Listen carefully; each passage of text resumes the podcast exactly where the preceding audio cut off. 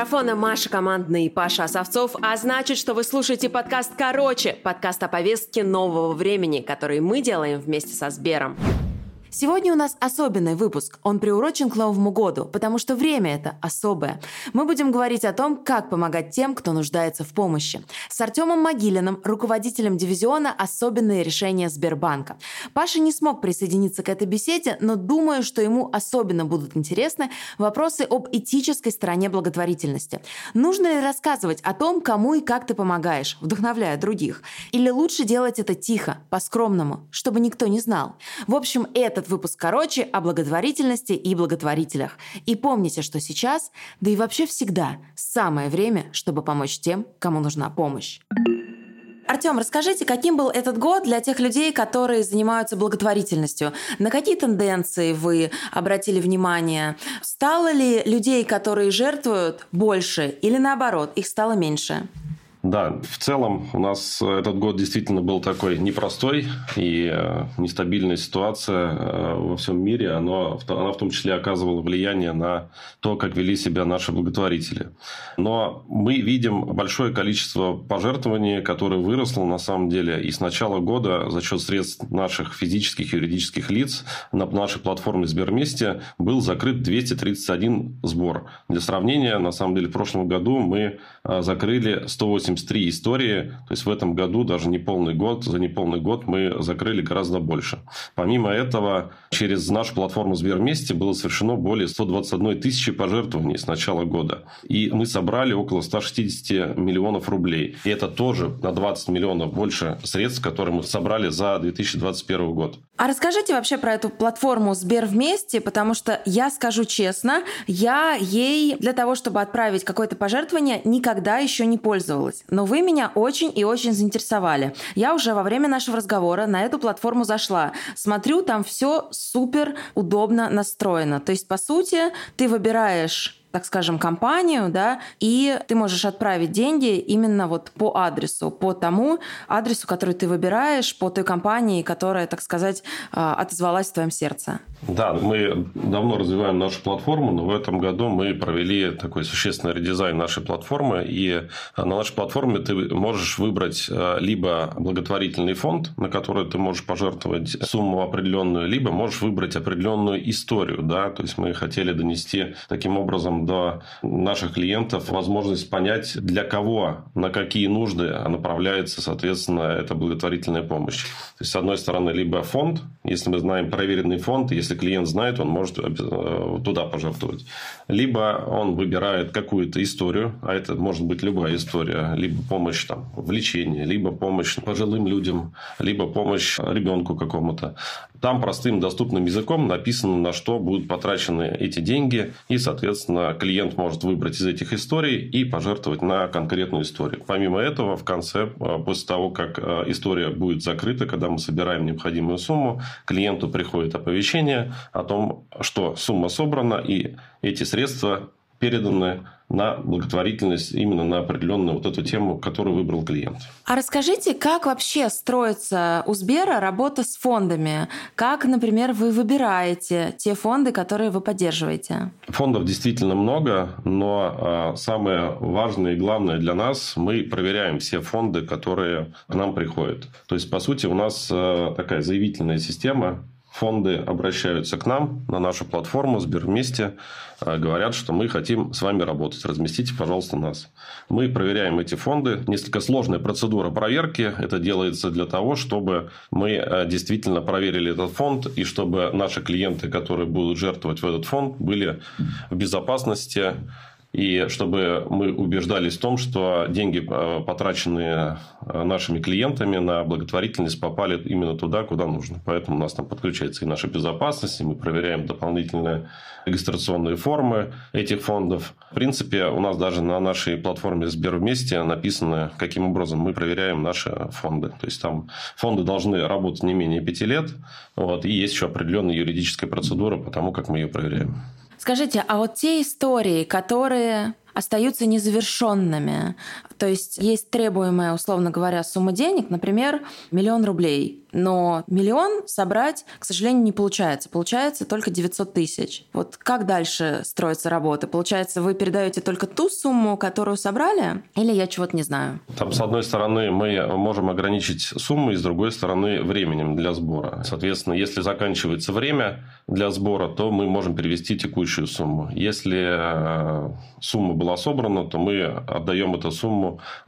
ну, гораздо раньше. Но у нас есть ряд крупных благотворителей, которые периодически заходят на платформу и видят, э, что до окончания какого-то сбора осталось совсем немного денег, или наоборот понимают, что это очень важный э, сбор, и закрывают эти сборы. Мы очень любим и ценим таких э, благотворителей, вот, которые с определенной периодичностью заходят и помогают нашим клиентам. Классная история. Мне хочется поговорить сегодня, в принципе, про благотворительность в цифровую эпоху, потому что сейчас она не такая, какой была даже 5-10 лет назад. Потому что если ты сейчас хочешь кому-то помочь, ты просто заходишь на какую-нибудь страничку в интернете или на платформу Сбер вместе и нажимаешь на одну кнопку. Дальше вводишь свои данные и все. Ты сделал какое-то хорошее дело, ты кому-то помог. Вот есть какие-то еще плюсы диджитализации сферы благотворительности, помимо очевидных? Потому что я как человек, ну, со стороны, а, я вижу здесь только некое упрощение упрощение. Но вот о чем еще мы даже не догадываемся? Если говорить про диджитализацию, то действительно это упрощение клиентского пути в первую очередь для человека, который жертвует. Да? С другой стороны, мы можем показать на самом деле и более там, четко описать историю, на которую а, можно пожертвовать клиенту. Или, например, а, мы планируем это делать, но еще не завершили. Мы можем на самом деле рекомендовать определенному клиенту, который заходит на нашу платформу, Сбервместе, основываясь на его предпочтениях, предлагать, какие истории ему э, с большей вероятностью хотелось бы закрыть. На самом деле, здесь тоже можно использовать э, технологии искусственного интеллекта для того, чтобы помогать жертвователю выбирать ту историю, на которую он хотел бы потратиться. Помимо этого, в эпоху диджитализации можно оформить так называемую подписку или рекуррентные платежи. Да, это тоже очень важная история, потому что есть фонды, которые получают а, с некой периодичностью денежные средства, и в особенности в период кризисов поток денежных средств на самом деле прекращается. Это не очень хорошо для фондов. Поэтому здесь выходом может быть такие рекуррентные платежи, когда человек оформил подписку и выбрал себе фонд, и периодически перечисляет туда деньги. Это позволяет фондам и некоммерческим организациям ну, быть такой больше безопасности для того, чтобы в период там, любых кризисов, э, которые у нас, например, были э, во время пандемии, или наоборот какие-то случаются ситуации, когда у нас э, появляется большое количество беженцев, чтобы у них были денежные средства, которые они оперативно могут перенаправлять. Поэтому диджитализация, безусловно, помогает как клиентам, которые жертвуют, так и, э, и некоммерческим организациям, и фондам для того, чтобы у них была такая некая подушка финансовой безопасности. Артем, а правильно я понимаю, что на самом деле для благотворительных фондов вот эти рекуррентные платежи, как вы сказали, то есть, по сути, подписка, она в какой-то степени даже важнее, чем конкретная адресная помощь, но которая осуществляется разово. Вот я сделала такой вывод именно по общению с людьми из благотворительных благотворительных организаций, которых я знаю. Они говорили, что в целом вот по разовым платежам им очень сложно планировать свою деятельность. И свою деятельность они могут планировать только исходя из э, того условно гарантированного бюджета, который у них есть. А это как раз подписки. Вот что вы думаете про это? Ну да, все правильно, ровно так. Если хочешь спланировать свою деятельность на будущее, делать долгосрочные программы, то, безусловно, рекуррентные платежи здесь являются такой надеждой и опорой.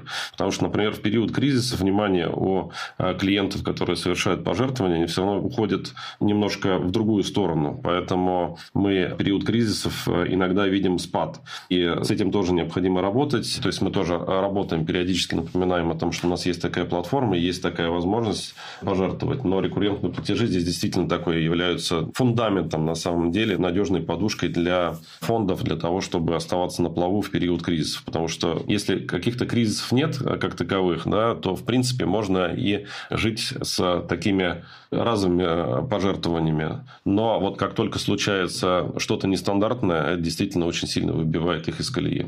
Поэтому мы всем нашим клиентам предлагаем как раз оформить рекуррентные платежи, если они согласны и готовы там, поделиться определенной суммой. Окей, это я поняла. Скажите, а вот минусы какие-то у этой диджитализации есть? Условно то, о чем мы не задумываемся, какие-то подводные камни. Например, может быть, появляется большее количество мошенников. Или вот то, о чем я даже понятия не имею. Расскажите тоже, какие есть проблемы, связанные с диджитализацией этой сферы, если они есть? Да, есть отдельная тема – это мошенничество ну, в digital, digital среде в целом, ну и в благотворительности не является исключением. Появляется большое количество мошенников, которые могут выводить средства, предлагать различные некоммерческие организации, которые там не прошли проверку. Поэтому здесь тоже надо быть, скажем так, на чеку. Поэтому предлагаем всем нашим клиентам пользоваться либо напрямую фондами, которым они доверяют, то есть обязательно нужно проверять, на какую страничку они заходят, либо платформами, которым они доверяют, такие как наши, например, Сбербанк вместе, где мы действительно проверяем все фонды, то есть ни один фонд, не прошедший проверку, не появляется у нас на платформе. Первое – это действительно кибербезопасность и мошенничество. С этим действительно нужно работать. И в digital-среде это очень сильно распространено. Поэтому нужно будет обращать отдельное внимание клиентам на это. Второе, поскольку появляется прямой доступ к клиенту, некоторые организации используют некоторые такие токсичные способы сбора. Ну, то есть, э, предлагают пожертвовать или помочь э, клиентам с помощью различных токсичных механик, таких как когда людям давят на жалость, и э, клиент уже совершает операцию не от чистого сердца, а просто на эмоциях, причем эмоции ну, довольно такие пиковые. Вот, на это тоже надо обращать внимание и э, не поддаваться на такие провокации. Вот, я бы отметил вот эти две вещи, которые у нас сейчас в digital-среде очень сильно э, распространены. Знаете, у меня есть знакомый, который активно занимается благотворительностью, и он мне рассказывал, что иногда люди подделывают огромное количество документов, приписывают какие-то страшные диагнозы, а потом, когда начинается проверка, выясняется, что все это неправда, и что люди просто пытаются заработать и обмануть. При этом играют они на человеческой доброте. Ну, то есть то, что у меня вообще в голове не укладывается, ну вот как же так? Ну, неужели это действительно возможно? Он мне говорил, да, к сожалению, это возможно. Эти люди, которые объявляют недобросовестные сборы, которые подделывают диагнозы, а, их как-то привлекают к ответственности или, к сожалению, пока это невозможно? Ну, я вам скажу следующее, то, что мы со стороны Сбербанка, конечно, все фонды проверяем, все истории также проверяем. То есть, э, если вы жертвуете через нас, то как бы мы убеждаемся в том, что средства поступят туда, туда, куда они э, предназначались. А, к сожалению, бывают э, такие случаи, о которых вы говорили, и тут не могу себе представить, э, что такие случаи вообще могут быть, да, то есть мне не укладывается это в голове.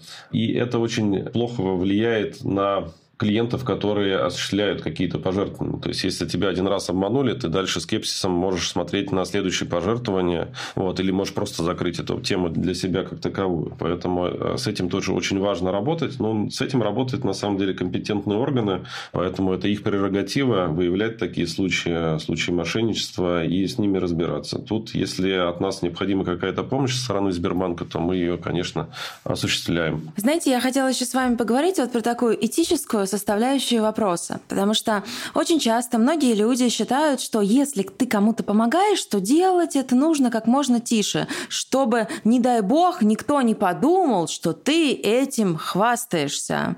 Есть наоборот, другая категория людей, которые считают, что чем больше ты рассказываешь о том, что ты занимаешься благотворительностью, что ты делаешь какие-то переводы, что ты кому-то помогаешь, тем большее количество людей ты вовлекаешь в благотворительность. Вот а, вы находитесь на какой стороне. И как вы считаете, помогать надо громко и открыто или все-таки это личное дело каждого, скажем так? Да, хороший вопрос, такой этичный вопрос, который на самом деле каждый решает для себя сам. В нашей команде, которая занимается как раз платформой Сбервместе, тоже есть разные а, мысли по этому поводу. То есть у нас тоже нет единого мнения. А, кто-то говорит, что действительно, когда ты жертвуешься и делишься этим со своим окружением, то есть а, окружение после этого понимает, что а так тоже действительно можно, это очень хороший пример, заразительный и так далее. С другой стороны, если ты слишком громко по поводу этого будешь говорить, то это действительно переходит в такую некую похвалу самого себя, и это может вызвать обратный эффект. Ну, то есть... Негатив, конечно. Да, негатив может быть. Поэтому, на самом деле, тут как бы две вещи. Первое, важно э, знать и понимать, с кем ты общаешься. Ну, то есть, если ты знаешь свое окружение, кому-то можно рассказать, что я вот пожертвовал, и для него это будет хорошо. А кому-то, наоборот, лучше по поводу этого не говорить. Либо помолчать, либо в том числе важно и э, каким образом ты это говоришь. Мы на платформе Сбервместе как раз сделали специальный сервис «Свое событие», там можно создать уникальную страничку, например, на свой день рождения или на любой важный день, который важен именно для тебя. Этой страничкой можно поделиться с друзьями, там написано, то есть, ребят, например, у меня сегодня день рождения, как бы я э, собираю деньги на вот такую-то такую историю. Если вы мне хотите поздравить, то, пожалуйста, переводите деньги, и все деньги, которые я соберу на свой день рождения, я переведу туда-то. Не обязательно день рождения, любое может быть событие, которое очень важно для тех людей, которыми вы хотите поделиться этим. Поэтому таким образом они могут поддержать инициативу, соответственно, перечислив деньги на какое-то доброе дело и тем самым поздравив вас. Вот, на мой взгляд, это один из таких возможных хороших способов показать, что такое благотворительность, связать ее непосредственно со своим окружением и ну, тем самым показав хороший пример. Ой, я могу сказать за себя, я на день рождения в этом году такую страничку делала. Я в абсолютном восторге. Я заранее предупредила всех своих друзей, что в этом году подарки не принимаются. Единственный подарок, который я приму, это пожертвование а, вот на эту страничку, которую я, собственно, сделала. А, это была страничка, посвященная помощи а, бездомным собакам. Я выбрала конкретный фонд, у которого есть конкретный приют. Я там, хорошо знаю, чем этот фонд занимается. Мы в итоге собрали 70 75 тысяч рублей. И я скажу честно, что, наверное, ни один подарок в мире не вызвал бы у меня таких э, положительных эмоций, как вот то, что благодаря этому там, событию, там, важному событию в моей жизни, да, получилось кому-то помочь. Это такой кайф, это такая замечательная история, что я прям вот от души рекомендую такими сервисами пользоваться. И я очень рада, что на сайте Сбервместе тоже можно э, это такое событие создать создать. Я вот сейчас зашла, а, нажимаешь а, мое событие, создать событие просто в три клика, все очень просто делается, а потом ты просто по друзьям рассылаешь эту ссылку. Да. Класс. Прям большой-большой респект вам за это. Спасибо большое, спасибо большое команде, которая как раз а, продумала этот вариант сбора благотворительности. Вот, и мы видим, что действительно этим вариантом активно пользуются. Вот, и я абсолютно с тобой э, согласен о том, что мы действительно в принципе, живем для того, чтобы помогать, помогать другим, нести, нести добро. И э, благотворительность – это один из способов донесения, скажем так, помощи окружающим. Артем, как вы думаете, почему вот вообще в принципе в нашей стране до сих пор у многих, даже продвинутых людей, там осознанных людей, а, зачастую отношение к благотворителям, так скажем, двоякое. Такое ощущение, что этот шлейф, который есть, он тянется чуть ли не с 90-х годов. То есть многие мои друзья, которые очень классные ребята, очень современные, и когда я им говорю, что вот, смотри, вот в такой-то фонд можно пожертвовать, они говорят, да нет, нет, да это же могут быть обманщики, да зачем? Ты же не знаешь, куда на самом деле пойдут эти деньги. Да они себе купят квартиру в центре Москвы, и ты просто не знаешь, вот что с этим делать. Это может быть просто мой личный опыт, мои друзья все-таки. Но существует ли действительно э, эта проблема, системная ли она, и что с этим делать? Вот как постепенно менять имидж благотворительности э, в нашей стране, как делать ее модной? Да, тут в целом у нас есть такой шлейф, э, скажем так, 90-х годов, начала 2000-х, когда в нашей стране все было не очень хорошо с точки зрения экономики, и на этом фоне очень активно работали как раз мошенники, и, как всегда, использовали один из способов зарабатывания – это как раз эмоциональное э, воздействие на клиентов. Поэтому оттуда как раз растет некое недоверие, да, с которым действительно нужно работать. Оно до сих пор на самом деле осталось. Вот. А здесь, на мой взгляд, необходимо работать ну, со всех сторон на самом деле. Первое, как бы должны все-таки работать и правоохранительные органы, потому что ну, мы в целом говорим про благотворительность, подразумевая то, что вот мы с тобой обсуждали сейчас digital среду. Это одна, одна среда, да, но мы же периодически тоже перемещаемся и тоже видим на самом деле людей, которые просят милостыню где-то на улице. И каждый раз, проходя мимо, у каждого из клиентов есть такой этический выбор, а все-таки э, жертвовать или не жертвовать. И тут же возникают какие-то прошлые истории, да, которые были связаны с тем, что, например, он куда-то пожертвовал, и деньги не туда пошли. Либо где-то он по телевизору видел, было разоблачение каких-то фондов.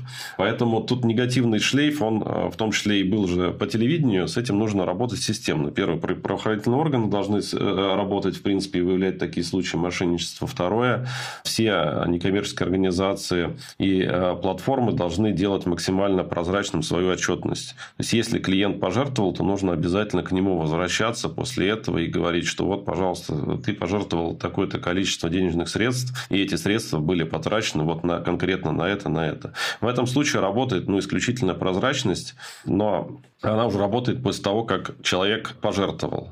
Третья история, как все-таки привести этих клиентов, чтобы они осуществляли эти пожертвования, это на самом деле самый лучший вариант.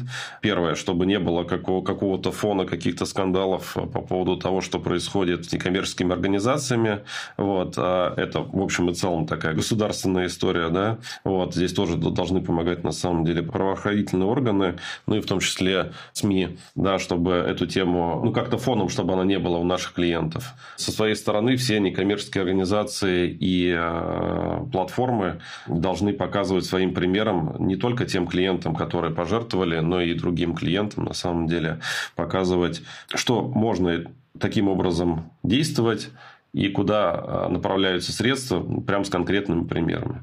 На самом деле, вот мы, у нас 165 э, миллионов клиентов э, в Сбербанке, и мы смотрели э, склонность клиентов на благотворительность, и около 20-25 миллионов клиентов из нашей клиентской базы, они склонны к благотворительности. Часть из них как бы делают пожертвования, часть склонны к благотворительности. И вот, как мне кажется, это вот этих клиентов, которые как бы склонны к благотворительности, тоже можно и нужно нужно развивать, как раз давая точные коммуникации и самое важное пробить вот эту вот историю недоверия на самом деле, вот показать, что все прозрачно, что все средства, которые будут собраны, они пойдут именно туда, а, куда необходимо. Поэтому ну, работаем со всех сторон, как со стороны государства, как со стороны СМИ, так и со стороны бизнеса, так и со стороны, в том числе, каждый благотворитель может как бы со своими друзьями а, пообщаться, рассказать свои истории. Это тоже очень хорошо работает. Да, на собственном примере, мне кажется, это всегда такая хорошая история показывать, что это совсем не страшно наоборот. А вот что касается маркетинга. Артем, вы сказали, что некоторые фонды, они, в принципе, используют какую-то, ну, скажем так, недобросовестную рекламу своей деятельности. Ну, то есть они давят на слишком больное, на то, что как-то, знаете, давить может быть даже неэтично или токсично. Для меня это токсично, да, больше. больше. Вот как тогда фонды должны, на ваш взгляд, привлекать внимание к своей деятельности? Как они должны с точки зрения маркетинга вести свою работу? Есть ли у вас вот в голове какая-то такая идеальная модель, про которую вы могли бы рассказать? Потому что я как раз их понимаю. Когда тебе срочно нужны деньги, ты так и пишешь, там, условно, условно, ребята, вот четыре щенка, они родились позавчера, нам нечем их кормить. Помогите срочно. Ну и ты такой, ну, ну а что делать ты? Ты помогаешь срочно. А как по-другому? Мне кажется, они тоже в безвыходной ситуации в какой-то степени. И да, и нет. Это самый простой способ. Если у тебя есть что-то, попросить в определенной форме, ты получишь результат. Но сейчас он в моменте сейчас э, эмоционально сделал этот шаг, а потом будет сидеть и думать, зачем я это сделал, и в следующий раз как бы это не сделать. Тут же у каждого действия есть свои последствия. Да? Именно поэтому токсичные э, различные механики, они работают, если работают, то один раз. Предыдущий вопрос э, твой по поводу того, каким образом да, вовлекать благотворительность, вот, делать, это как раз тоже не делать таких токсичных а, различных маркетинговых компаний, либо, либо привлечений, потому что это, да, действительно работает, но работает один раз. После этого клиенты могут не возвращаться с точки зрения благотворительности. Сейчас есть, на самом деле, много различных вариантов, каким образом запускать там позитивные, интересные или красивые акции. Это может быть, на самом деле, красивый мерч, или э, можно запускать интересные механики пожертвований в том числе от бизнеса. А, мы, например, там собираем продуктовые корзины для онкобольных, которые развозит э, наш э, Сбермаркет. Ну, то есть интеграция нескольких бизнесов э, с конкретной задачей помочь и с конкретным понятным для жертвы, для вариантом, как это будет осуществлено, это тоже очень хороший вариант. Тут важно еще раз как бы доносить эту информацию. То есть мы подключаем платформы, к нашей платформе компании-партнеры, которые дают там различные различные интересные механики. Совершение пожертвования в этом случае становится таким ну, незаметным и даже иногда выгодным для, для клиента событием. То есть мы можем давать какие-то скидки на определенные товары, в том числе, не знаю, в нашем Сбермаркете, да, и часть из этих средств мы там удваиваем или, или какие-то механики делаем а, для того, чтобы продукты можно было развести тем, кто действительно в этом нуждается. Поэтому вот за счет интеграции различных бизнесов, продуманных а, различных э, историй в сочетании там, с красивым мерчом, на самом деле, можно сделать, на мой взгляд, хороший э, маркетинг и э, делать благотворительность, как ты ее назвал, модной, да, вот, потому что через понятные символы можно как раз и доносить такую информацию. Я бы очень хотела, чтобы помогать стало модно. Мне кажется, это очень правильно. И этого слова я даже не боюсь. Много хороших вещей в последние годы становились модными. Например, забота об экологии, там, сортировка мусора. Почему бы не сделать то же самое с благотворительностью? А, но я даже по своим друзьям вижу, что все больше и больше людей в это вовлекается. Артема, вот еще такой вопрос. Вы об этом говорили чуть раньше, и на самом деле а, это же действительно проблема, которая существует до сих пор, хотя казалось бы. Это попрошайки, которые просят э, деньги на свое существование непосредственно на улицах. Это может быть метро, это могут быть какие-то подземные переходы, это просто если ты, например, стоишь в пробке на светофоре, к тебе начинает кто-то подходить и просить деньги. Вот меня еще много лет назад мои друзья из э, благотворительных организаций научили, что помогать в таких случаях нельзя никогда, как бы тебе ни хотелось. Потому что в этот момент ты а, подкармливаешь систему, которой просто не должно существовать. Да? А, непонятно, в каких условиях содержатся эти люди, очень часто у них нет документов, и это огромная-огромная проблема. Что вы можете про это сказать? В целом, я за, про то, что ты сказала. Ну, это же работающая действительно целая система. Лучше не помогать таким людям. Но во всей системе есть исключения. И как я, например, делаю. Если ко мне подходит какой-то человек и просит дать ему деньги, я все-таки спрашиваю, на что будут потрачены эти деньги.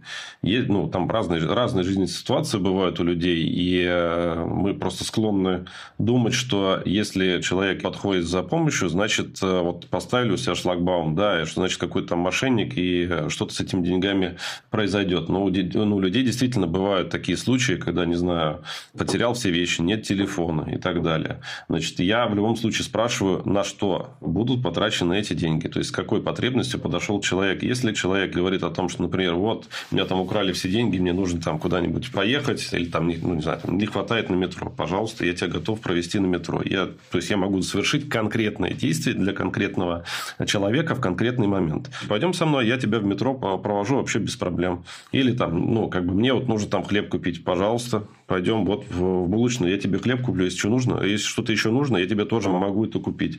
А, либо там, не знаю, периодически бывают случаи, когда действительно там людей обокрали, и ему нужно доехать, от, например, домой вернуться. Но в этом случае он говорит, мне нужен там, собираю на билет, хорошо, пойдем вместе, мы с тобой купим. В этом случае, если ты ему предлагаешь, если это мошенник, в большинстве случаев эти мошенники как раз отваливаются и говорят, что нет, нет тут, ну, как бы туда-сюда. Поэтому это тоже один из хороших способов поработать с тем, чтобы понять, да, какая, какая ситуация у человека и разобраться, мошенник это или нет. Благотворительность и Новый год. Как все мы сейчас можем приблизиться к новогоднему чуду? И вообще, новогодняя пора для благотворителей, она какая? Да, все готовятся к Новому году уже у всех э, в голове мандарин, оливье и так далее. Некоторые получают уже премии, некоторые ждут этих премий, но в любом случае как бы с каким-то позитивом подходят к Новому году. Мы действительно видим, что период Нового года благотворительность растет, и у нас на самом деле на нашем портале Сбервместе уже сейчас можно поддержать э, акцию фонда «Вклад в будущее». Добрый новогодний подарок. В рамках акции мы собираем средства на поддержку и обучение детей с особенностями развития и детей-сирот. Эти деньги могут потрачены быть на педагогов, логопедов, которые могут помочь детям успешно адаптироваться в жизни. Здесь мы э, в том числе используем следующую механику. Мы собираем деньги, и эти деньги мы удваиваем со стороны Сбербанка. То есть собранные средства средства, они будут э, удвоены. Эту акцию мы запускаем не первый год. Добрый новогодний подарок. И она пользуется хорошим, колоссальным э, спросом. Э, многие задумываются как раз в период перед Новым годом по поводу того, чтобы сделать еще хорошего в жизни. Вот. И тут действительно можно и нужно давать таким людям возможность это сделать. Сейчас прям попытаюсь пройти по э, горячим следам на этот спецпроект. Заходишь на главную страничку Сбервместе, выбираешь спецпроект «Добрый новогодний подарок» и дальше просто жмешь на зеленую кнопочку «Помочь». Класс. Вы тоже можете присоединиться. Да, у нас акция э, спор идет, э, насколько я помню, до 18 миллионов э, рублей. Вот. Как только 18 миллионов рублей мы достигаем, мы закрываем сбор, удваиваем и передаем э, средства в фонд.